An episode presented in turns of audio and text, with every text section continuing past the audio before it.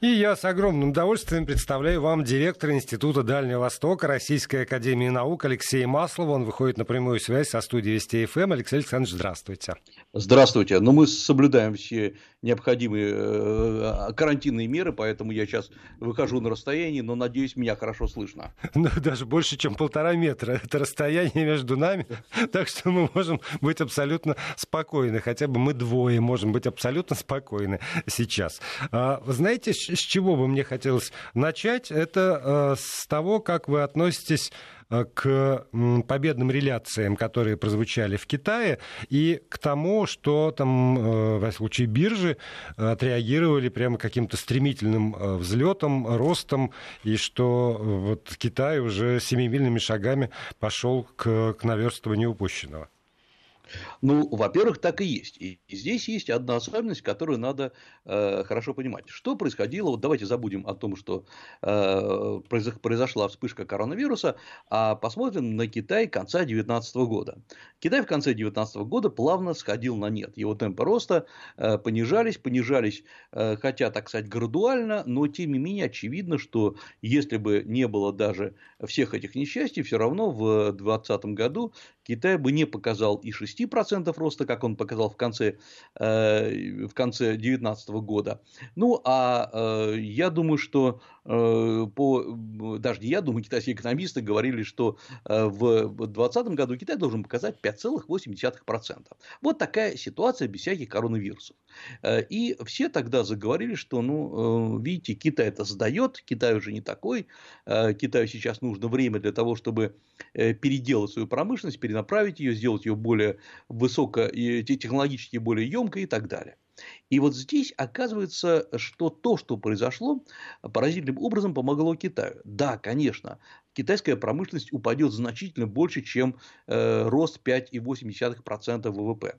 Э, по разным подсчетам, китайским или зарубежных экспертов, Китай, может быть, покажет рост 3%, кто-то говорит 3,5%, но это рост. А что мы увидим сейчас в других странах, которые должны были расти? Что мы увидим в Европе или, например, в Индии, не говоря уже о США? Мы увидим падение. И повторится ситуация 2008-2009 годов, когда на волне э, мировой, э, мировой рецессии, мирового кризиса многие страны упали ниже красных цифр, ниже красной линии, а Китай, наоборот, немножко подрос. И оказывается, что вот эта ситуация э, Китаю, э, ну, при всем цинизме моих слов, очень выгодна. Получается, что Э, по своей сути э, Китай сейчас будет обеспечивать весь мир теми вещами, которые были какое-то время не востребованы. Я напомню, что в Китае последние несколько лет э, постепенно снижалась доля экспорта ВВП. Ну, потому что он становился дороже, было очень много конкурентов из стран Юго-Восточной Азии, из стран Латинской Америки, и Китай поэтому очень быстро пытался переключить на новые формы поставок, ну, например, электроники. Ну, и здесь были уже свои конкуренты. А тут окажется, что э, то, от чего Китай отказывался, опять понадобится в мире. И мы сейчас видим, например, попытки, правда, я считаю, пока неудачные, э, со стороны Китая взять и быстро на вот этом падающем рынке, как говорят экономисты, сделать э, небольшой, но все же бизнес, это поставлять по всему миру маски. Почему он не защитные маски, имею в виду, Почему э, неудачная попытка? Ну, потому что оказалось, что они некачественные, ну, как вообще, и часто бывает, когда Китай пытается развивать новые, но быстро в ППХ новые виды продукции, она не всегда бывает качественная. Э, и многие страны, там Голландия, например, отказываются, какие-то страны возвращают эти маски на склады, кто-то говорит, что около 30% только из них можно использовать, но неважно, Китай подхватывает тенденцию.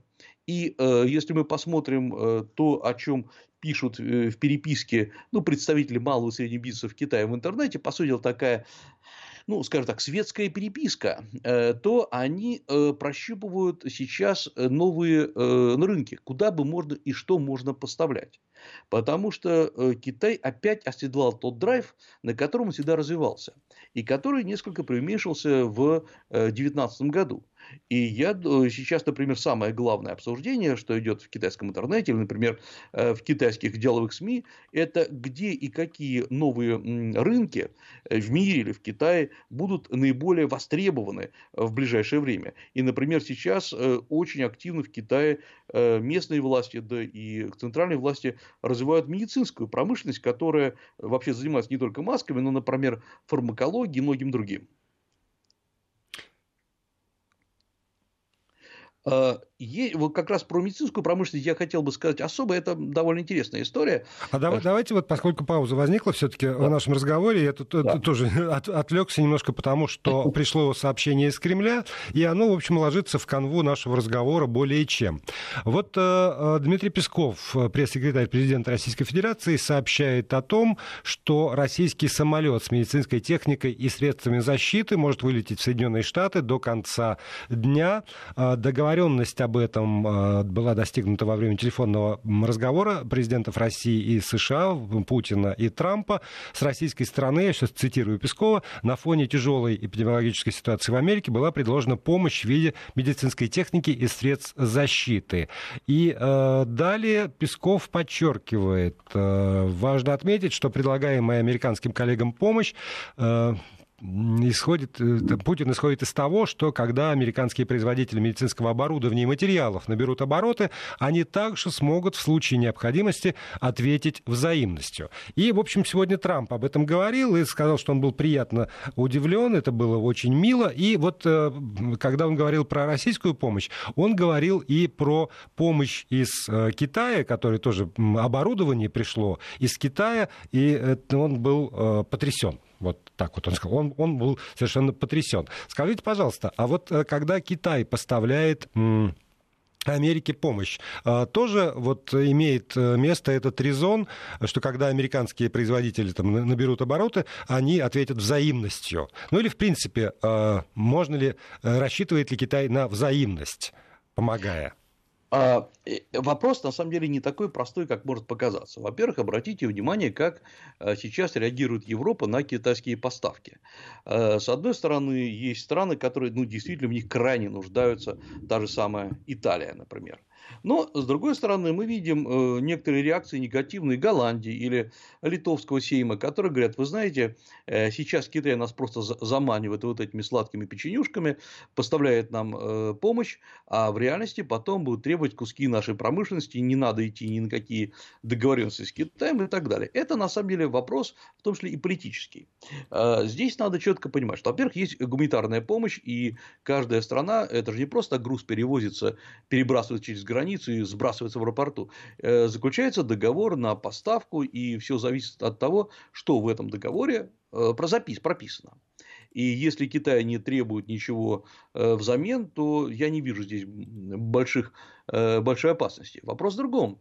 Потому что Китай сейчас очень грамотно показывает, что э, Китай готов помогать всем странам. То есть Китай возвращается к очень известной своей концепции под названием э, «Общая судьба человечества». Есть даже такой лозунг, который висел долгое время на улицах э, Пекина э, «Китайцы – друзья всему миру».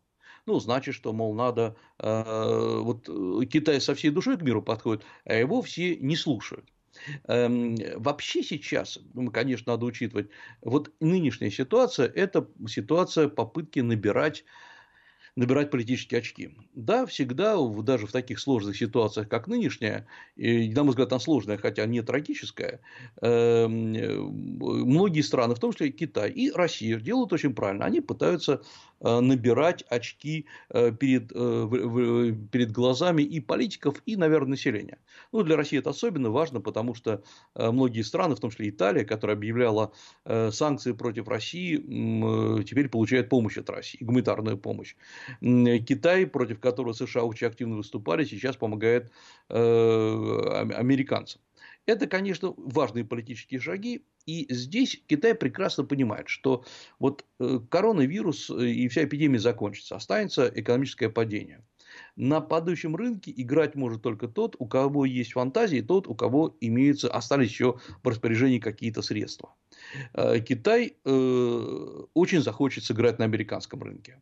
Не случайно Китай, например, сейчас постоянно Эм, ведет переговоры с самыми разными официальными представителями США э, по поводу эм, поддержки населения. Например, э, тот же самый Ма Сяовэй, это министр здравоохранения Китая, э, он постоянно находится в контакте с Алексом Азаром, это госсекретарь, это секретарь США по, называется, по здравоохранению социальной, и социальной, социальной службе.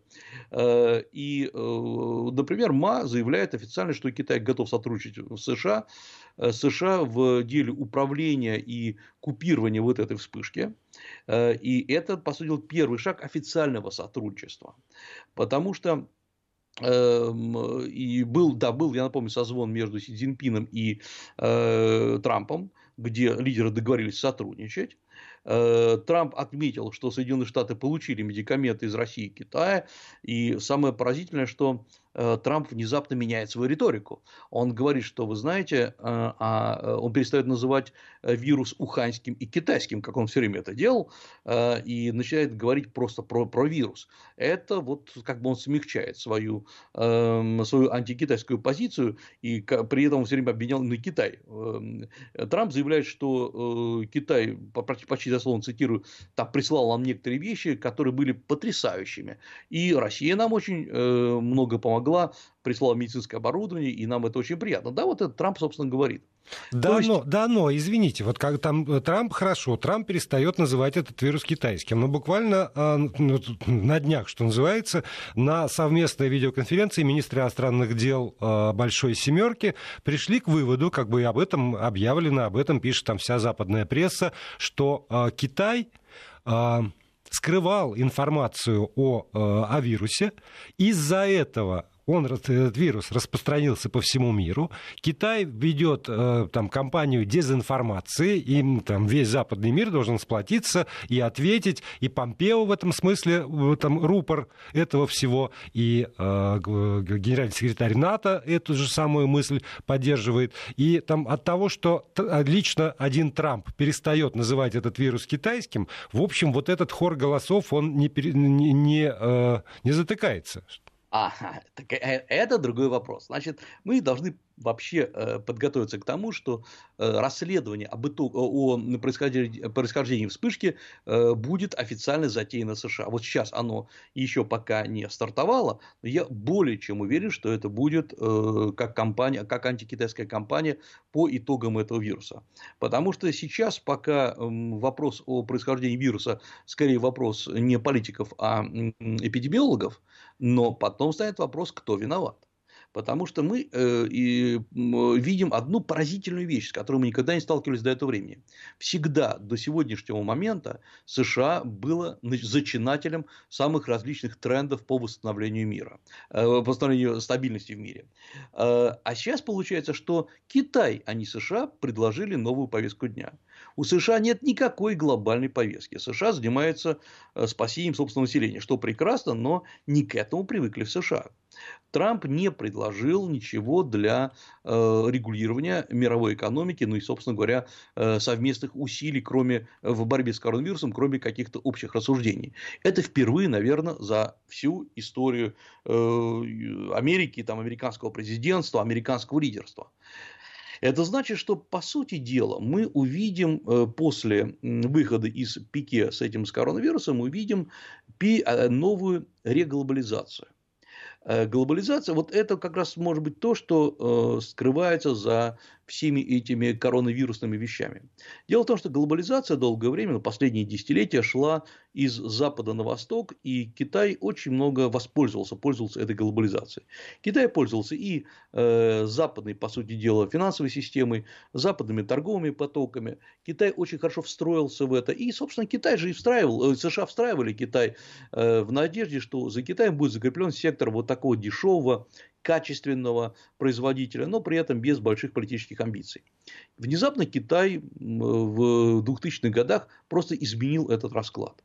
Китай стал э, говорить о себе как о лидере, точнее, предлагать себя в качестве лидера. И на самом деле даже не говорить о лидере, я именно оговорился, а э, ждать, пока другие страны предложат ему, позовут его на правление, э, позовут его на место лидера. Потому что Китай лучше, чем США, ну, по крайней мере, как Китай сам себя представляет. И по политическим идеям, и по экономическим предложениям. И вот оказалось, что вся глобализация, которую так тщательно выстраивали США, она вдруг работает на э, политического, идеологического и экономического противника Штатов. И э, внезапно вот эта э, коронавирусная инфекция, вообще вся эпидемия, она же обвалила глобализацию. Мы увидели, что все тут же заперлись по своим национальным квартирам. Это хорошо видно в Европе. США оказалось просто недееспособным предложить какие-то новые планы. А Китай выходит со своими предложениями. И вот оказывается, что э, сейчас играют роль не глобализационные потоки, а то, что вообще обычно в науке называется nation states, то есть национальные государства, э, у которых есть свои сильные идеи, свои ресурсы. Вот Китай классическое национальное государство. Оно в данном случае, конечно, тут можно поспорить, что, сказать, что Китай это государство, которое объединяет множество э, народов, но в реальности у Китая Китай это государство, которое полнится своей единым идеей, единым народом э, и единой культурой. А и... когда, простите, когда вы говорите своими э, государства со своими идеями и своими ресурсами, предполагается, что и то, и другое должно быть в связке, и либо есть мощная идея, которую предлагает государство, ну, там, с, не, с, с не лучшими ресурсами, либо уже такие вот абсолютные ресурсы с не лучшими идеями. Хорошо, как, конечно, когда все это идет вместе. А, вот, например, у России очень хорошо все с идеями. А, более-менее. По крайней мере, не так уж и плохо. Но экономически мы не можем сейчас предложить э, большую программу всему миру. Эм, Китай может предложить, потому что, еще раз э, повторю, вот во всей этой ситуации он выходит экономическим победителем, не только идеологическим. И понятно, что сегодня э, победителем будет тот, тот правитель, тот лидер, у которого погибнет наименьшее число э, людей на, там, на 1 миллион человек. Сегодня количество жертв в Китае ну, на третьем месте, э, и я думаю, что, к сожалению, будет расти количество жертв в других э, странах мира, а у Китая, если мы берем именно на миллион человек, или если брать там леталь, уровень летальности вируса, в Китае он оказался не очень высоким. И китайская система, экономическая, политическая, государственная система, она доказала свою эффективность. И вот у Китая есть теперь чем хвастаться. Э, но и, и США это прекрасно понимают. И единственный способ, как не дать Китаю подняться на ноги, это обвинить его, как раз возвращаемся к первому вопросу, в том, что весь коронавирус пошел из Китая, из Уханя. Э, сейчас уже называется целый ряд, э, в прямом смысле, имен китайских вирусологов, которые проводили в Уханьской лаборатории э, различные тесты, различные эксперименты, э, публиковали свои, свои труды в 2014 году, в 2017 году, публиковали в том числе и в крупном журнале The Nature, наверное, самый известный журнал в области естественных наук. И, мол, вот теперь э, Китай во всем виноват. Китай уже говорит, что мы же приглашали в, э, в конце февраля приглашали команду из ВОЗ, она посмотрела, она увидела, что, э, по крайней мере, никаких э, подозрений на то, что это искусственно э, выращенный, избежавший вирус нету, но, естественно, это все пока никто этому не верит. А вот. подождите, а не является аргументом, например, тот факт, что, э, ну, даже если это, скажем, китайского происхождения вирус, но вот это вот Китай замалчивал из-за того, что они скрывали, вирус распространился по всему миру, но Китай не допустил распространения вируса по своей территории, собственно за пределами этого самого э, Ухани там и провинции, Хубэй, да. Хубэй, да, извините, провинции, то получается, что э, ну там правда минимум миниморум. Да, это, это правда. Это, но... это ли не аргумент в, в споре о том, что там Китай не, не скрывал сознательную информацию, потому что тогда бы а, все просочилось дальше? Ну, э, во-первых, очевидно, мы об этом говорили, что Китай скрывал информацию, э, но не от мирового сообщества, а друг от друга. Эм, э, и это было в, сам, в конце декабря, начале января. Они боялись своих начальников, это очевидно. Но как только э, стало понятно, что дело серьезное, Китай начал говорить о том, что да, пошла эпидемия. Ее вирулентность, ее способность там, заражать других людей была не очень понятна. И Китай сделал максимум, что он тогда мог, он просто опустил, как мы уже говорили, железный занавес над провинцией Хубей. И показали здесь как раз очень, на мой взгляд, яркий, если, например, по всему Китаю погибло от вируса 3314 человек вот на сегодняшний момент, 3314, то в провинции Хубей 3187, то есть практически ну, там 90%, 95%. Э, все остальные это э, люди погибли э, в других провинциях, ну, единицы. И к тому же всех заболевших из во всей провинции Хубэй было около 68 тысяч человек, а во всем Китае заболело 82 тысячи человек, чуть больше. То есть, конечно, провинцию Хубэй заблокировали, и все стало ясно. Но это не объясняет нам простую вещь. А э, когда стало ясно, что это вирус, и, опять-таки говоря китайским выражением, у вирусов нет паспортов, а почему не отреагировала Европа? куда направлялись э, китайские туристы. Ведь Китай же сразу передал свои сведения в ВОЗ. И я напомню, еще в январе, когда было понятно, что э, это, по-моему, могу ошибиться в точной дате, но 16-17 января, когда стало понятно, что идет серьезная эпидемия, ВОЗ говорил, нет-нет, не надо прерывать туристических потоков. Разве не ВОЗ об этом говорил? Разве не эксперты ВОЗа, которые должны обладать соответствующими знаниями, и даже руководство ВОЗа говорило, не надо закрывать границы? Вот здесь у нас есть, э, на мой взгляд, э, реальный виновник, если уж так нам хочется кого-то найти, это ВОЗ, который не сработал, который, э, это единственная организация, вообще-то международная, признанная, у которой все рычаги, все ресурсы, чтобы управлять ситуацией. Она сказала, нет, ездить можно. И вот мы сейчас получаем Италию, мы получаем чудовищную ситуацию в Испании, мы получаем вообще страшную историю в Европе, ну и в конце концов в США. Вот это как раз стоимость всех этих крупных бюрократических организаций, которые просто не срабатывают.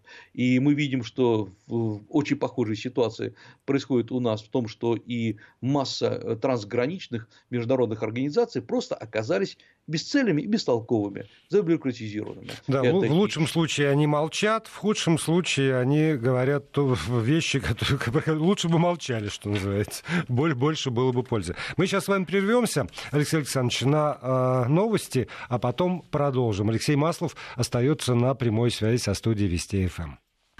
Продолжаем программу. Алексей Маслов, директор Института Дальнего Востока Российской Академии Наук, автор ведущий этого цикла, здесь э, вместе с нами, во всяком случае в эфире вместе с нами. Мы продолжаем разговор. Алексей Александрович, прежде чем вы э, продолжите там свою тему, мы должны вернуться к медицинскому оборудованию. Я помню, вот э, вопрос глупый, на самом деле. Мне по-прежнему кажется, что мир выйдет иным из этой пандемии коронавируса. И я в этом смысле с изумлением наблюдаю за тем, как э, какие-то попытки э, пролонгировать э, те вещи, которые казались важными совсем недавно, продолжаются. Вот какая-то грызня, выяснение отношений, обвинение друг друга, все тоже, значит, вот российская дезинформация, китайская дезинформация, эти плохие, те плохие. Хотя, в общем, вот этот образ, который в мире тоже уже ходит активно, Третья мировая война, но просто по одну линию фронту мы все вместе, все человечество, мне кажется, гораздо более приемлемым в этой ситуации. Чем, чем вот это объяснить? Косностью или э, насущными э, экономическими потребностями мира разных стран? Природой человека. Да, все, меняется да. небо, не меняется человек, как говорят китайцы. Да, к сожалению, да. Потому что, понимаете, во-первых, э, сегодня, ну, это, это правильно, уже мы строим какие-то образы будущего, э, мир после коронавируса, это правильно, надо рассуждать о будущем, но все больше и больше я смотрю э, публикации, которые, которые говорят, что мир будет другим, все будет иначе. Вы знаете, я могу сказать, к сожалению, все будет, все будет таким же, все будет то же самое. Э, потому что ничего э, страшного не произошло, к великому счастью, и человечество не, не, не понесет такой же урон, как, например, пронесло э, во время испанки или во время чумы XIV века, когда вымерло от 50 до 100 миллионов человек в мире, или даже вирусы, которые были, приходили к нам гонконгские, сингапурские в, в, 70 в 60-х, 70-х годах 20 века, где умерло по 4 миллиона человек. Конечно, жертв, я очень надеюсь, я думаю, что здесь я не ошибусь, будет значительно меньше. Но самый главный вопрос, э, мы все почувствовали, точнее, у нас сложилась иллюзия, что Э, мир обновится, мир будет каким-то другим, придет новое небо и новая земля, как сказано в апокалипсисе. Но, эм, к сожалению, я боюсь, этого не произойдет. И это как раз показывает сейчас та грызня, которая идет между партиями, между политиками, между эм, самыми разными партиями, даже внутри одной страны. Э, мы это видим, например, в Италии или в США. Мы видим, э, как мэры городов США или руководители штатов пытаются выбить себе как можно больше деньги и так далее. То есть это поразительная вещь, потому что сейчас, э, ну я уже как-то говорил, что всякая война имеет своих героев и своих мародеров обязательно. По-другому не бывает. И вот сейчас полезло все то, что вся та гадость, которая в нашем сознании накопилась за последние десятилетия. Жуткое недоверие между странами, огромное недоверие народа к своим правителям огромное недоверие э, международным организациям, то, о чем мы только что с вами говорили, э, которые действительно оказались костными, бюрократическими, честно говоря, просто поедающими наши же налоги. Э, огромная неспособность, то есть не, не, не, не работоспособность тех организаций, которые должны были сработать. Но посмотрите, если нам нужно год практически для того, чтобы сделать вакцину, Э, и я понимаю, там есть как бы технические сложности, но год. Э, и оказалось, что те врачи, которые занимаются этими вакцинами, они получают меньше денег, чем э, артисты и спортсмены. Я думаю, что это просто мир выстроен неправильно, не так, как надо. И если вы считаете, что я сейчас говорю про, там, ругаю США или Россию, нет. Я, например, сейчас говорю в том числе о Китае, который, как я уже сказал, победитель, он безусловный победитель э, всей этой ситуации. Но вы думаете, что в Китае очень хорошая ситуация была? Вот я совсем недавно смотрел, э, сколько было соотношение врачей и остального населения в Китае. Так вот, в Китае на тысячу человек приходится 1,8 врача. Э, а в США, в Японии 2,4 врача. Э, Причем, если мы смотрим э, по врачам общей практики и специалистам, это прям по данным ВОЗа, только около, вот слушайтесь в эти цифры, только около половины китайских врачей имеют степень бакалавра, что свидетельствует, по сути дела, о существенном дефиците квалифицированных кадров в этом секторе. Даже есть, в Китае? Даже, да, вот я сейчас говорю о Китае. Это тот Китай, который вышел победителем. И, по крайней мере, Китай, вот мы, он официально в этом признался, да, есть вот такая а, проблема. Это как раз, сейчас, я именно вот в тот момент, как мы беседуем, конечно, получается больше врачей за, за счет э, вот этого призыва новых врачей, но в реальности это э, переобучить врачей за два с половиной месяца э, не удалось. И, э, и это еще проблема, например, э, проблема укрупненных больниц. Вот э, что было силой, что было слабостью Китая. Нам же тоже надо анализировать. Ну, например, почему, на мой взгляд, Э, плохо срабатывает американская система здравоохранения с огромными деньгами, которые выделяются больше, чем в Китае, значительно больше, чем э, в России, э, а потому что в основном частная медицина, которая завязана на систему медицинских страховок разного типа, и уже известны случаи, когда страховка не покрывает тех, там, скажем, коронавируса, который есть. Российская система и китайская система, они в основном государственные. Э, но из-за э, вот государственный сектор именно сработал, потому что можно было вбросить в него сразу много, во-первых, а, денег, и, б, распоряжений центрального правительства. Частные больницы вы просто не прикажете так э, поступать. Но если мы смотрим, например, как в Китае, пропорция. Вот 8% эм, китайских больниц по, всей, по всему Китаю обслуживают 50% всего населения. 8% 50% населения. Угу. Это да, это гигантские больницы, ну, по, по понятным причинам. А все остальные больницы маленькие. Э, и если начинается, то есть они, конечно, могут лечить э, вялотекущие заболевания или, например, заболевания, связанные э, с процессами старения, опорно-двигательной системы, какие-то простейшие легочные заболевания. Но если начинается вирус, у них просто коронавирус, тем более, у них просто нет соответствующего оборудования. То есть именно поэтому понадобилось вот строительство стремительное там, за несколько дней крупных комплексов новых. Да, и именно поэтому, потому что на самом деле есть еще одна поразительная цифра. Э, сейчас они, опять-таки, они не были никогда секретными, я посмотрел. Вот по состоянию на конец 2018 года заполняемость больничных коек в Ухане составляла 94%.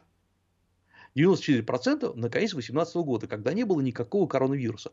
То есть, вообще уже Ухань и так работал на, э, на грани. С одной стороны, на грани, а с другой стороны, идеальное попадание в экономическую модель. Как а... раз вот ровно столько, столько, сколько нужно в среднем. Да, да, нет, с точки зрения именно оптимизации по расходам, это вообще чудесная ситуация. Э, только э, оказалось, что вот этот вот дополнительный больничный э, коечный фонд надо было просто создавать. И в Ухане первым делом при больницах, прямо рядом с ними, на тех же площадках, где находятся больницы, развертывались госпиталя, военные госпиталя, быстро ставились, но технически, опять-таки, в госпиталях лечить людей сложно. К тому же, я напомню, что в Ухане это было довольно холодно, и, ну, госпитальные э, полевые палатки – это не самое лучшее место для лечения таких больных, поэтому понадобились больницы. И вот смотрите, э, система, даже китайская система медицинская, она далеко не идеальная, она все равно сработала. И она сработала еще при том, при всем, что в Китае теоретически, на мой взгляд, должно было погибнуть значительно больше людей по одной простой причине. Это огромное старение населения. И э, старение населения идет возрастающими темпами. Э, вот в, еле в 17 году людей, которых было старше 16, 65 лет, было лишь 10% населения, то к 37-38 году будет 20% населения. Э, а, и будет все это увеличиваться. И на самом деле в, где-то приблизительно в 50, 2050 году в Китае будет проживать около 28-30% населения в возрасте старше 65 лет. Э, то есть э, эти люди, которые самые, там самые подвержены вот этим заболеваниям. Еще раз говорю, Китай сработал вопреки всем цифрам, потому что оказалось вот это жесткое, нелиберальное, абсолютно казалось бы, на первый взгляд, ригидная система, она очень эффективно сработала. Значительно более гибкая, э, многоопционная система в США, она не сработала, и как мы видим пока, потому что решение принимается очень медленно. Та же самая ситуация и в Европе в этом плане. А, э, еще вот хотел бы я здесь обратить внимание еще на одну вещь, вот говоря про образ будущего.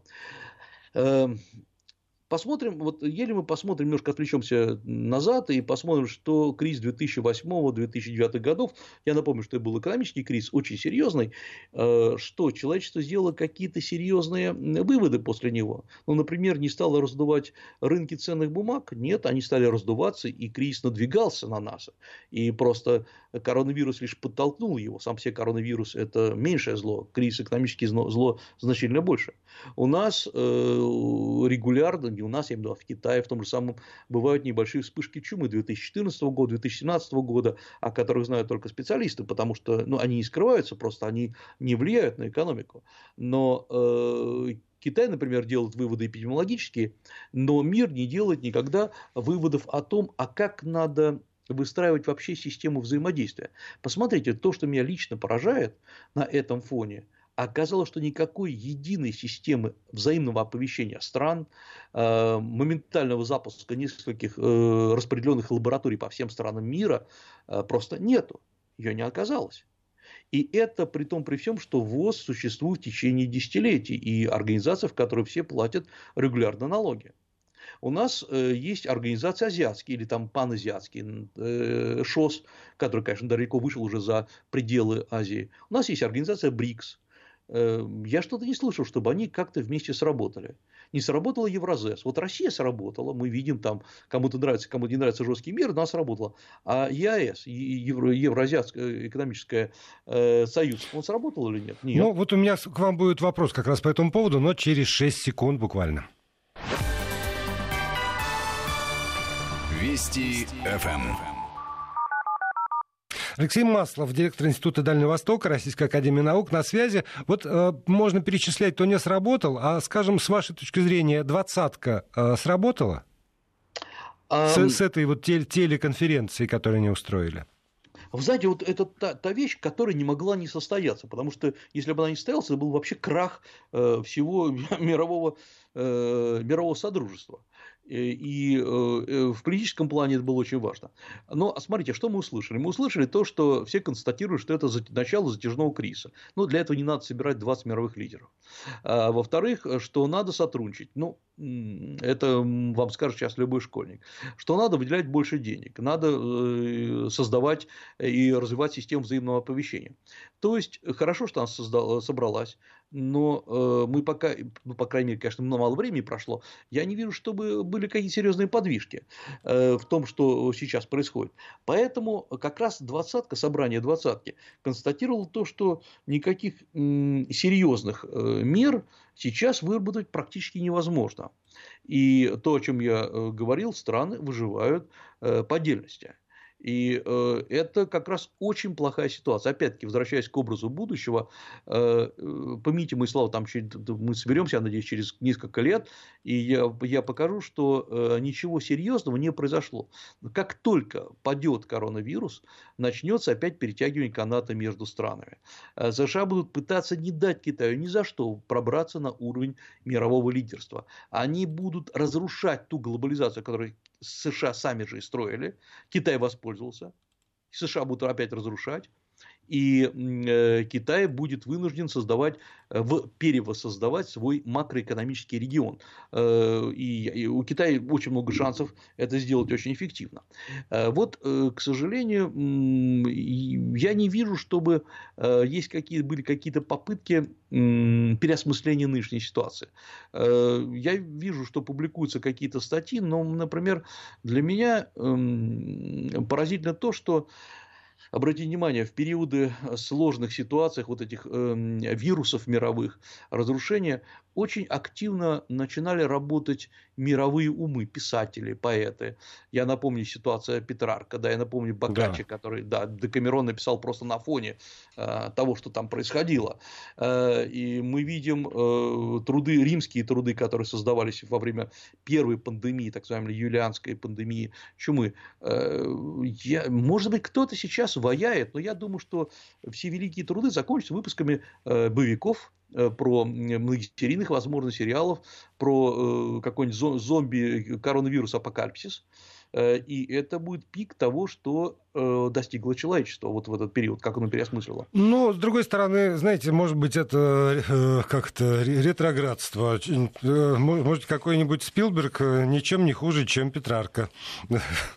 С точки, с точки зрения истории.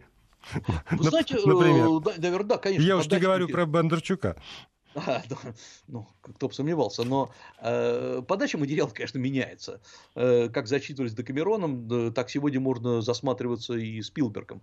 Но здесь дело в другом. Дело в том, что, э, например, чума XIV века засмысл, э, заставила человечество переосмыслить какие-то фундаментальные вещи. Э, религиозные вещи. Кстати говоря, чума с одной, XIV века, с одной стороны, привела к огромному взлету вот этих апокалиптических настроений, что все это конец и так далее. А с другой стороны, после чумы XIV века постепенно приходит идея религиозного свободомыслия и вообще-то открываются университеты. Э, это есть эм, прямая связка между этим. Открываются университеты и в, во Франции, и в, в Англии, Оксфорд, Кембридж. То есть это не одновременно, и нельзя говорить, что это вот из-за из чумы они открылись. Но э, мы видим, что есть э, стремление к знанию. То есть чума XIV века порождает огромное желание переосмыслить ценности религиозные и человеческие.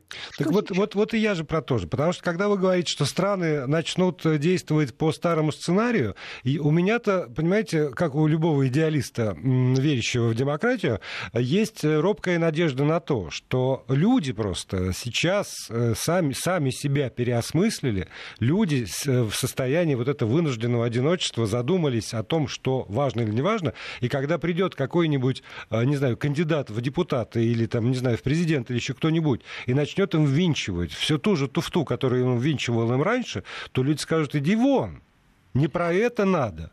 Ну и тогда, а. тогда постепенно, так или иначе, ну, эта критическая масса нарастет, что-нибудь поменяется в мире.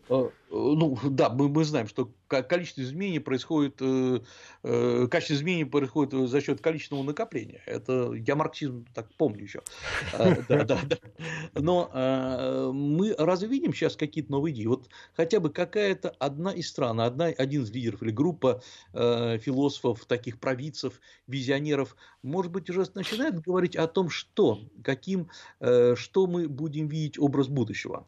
И ведь большинство говорят когда говорят об образе будущего, они говорят очень просто. Они говорят о том, какое место их личная страна будет занимать. Это понятно. Меня тоже интересует, как моя страна Россия, как она будет выглядеть на э, фоне рушащейся экономики, что она может предложить. Но э, ведь мы настолько замкнули сейчас в своих системах идеологических, что мы не мыслим, мы забыли мысли глобальными масштабами. Вообще выживает всегда мир только тогда, когда думает глобально. А когда мир думает э, регионально, э, он превращается, он возвращается в э, пещеры и там окапывается и защищается от диких зверей поодиночке.